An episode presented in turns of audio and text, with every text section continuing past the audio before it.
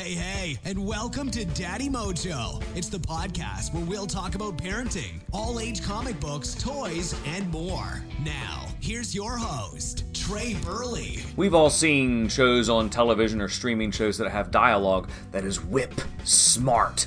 Like West Wing is one of them. Suits is like that, a more contemporary version. And even for you fans of 80s television, L.A. Law back in the day.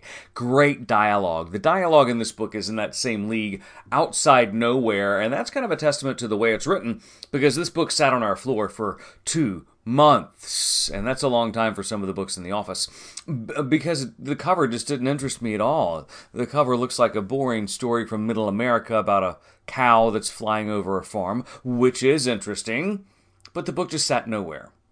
Outside nowhere. Then I read the book, and the dialogue crackles with life. It's whip smart, it's fast, it's funny, it's engaging, and that's important, because it's mglit, and this is a book that's aimed at those middle school readers, even you upper elementary school kids, who may be a little reluctant, and you say to yourself, I don't want to read a boring story about a farm outside nowhere. The book's title, it tells me enough. It's boring, but it's not boring. It also teaches a lesson, and you say to yourself, I don't want a book that teaches a lesson because I know everything, and I know you do, middle school kids. I know you do. This book doesn't teach you a lesson. I swear.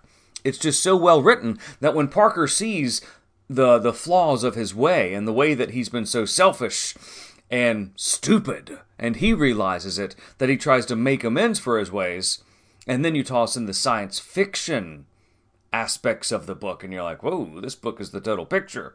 And it really is a great book that a lot of people won't read because they're going to judge it by its cover. Thus the adage, don't judge a book by its cover.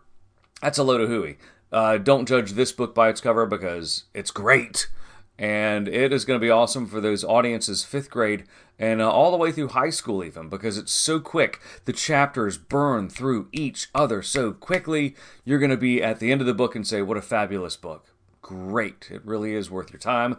Grades 5 and up. Outside Nowhere is a slam dunk. Thanks for listening to Daddy Mojo. Be sure to tune in next time. For more information on any of the things we talked about today, just check out the website, daddymojo.net, or hit us up at Daddy Mojo on social media.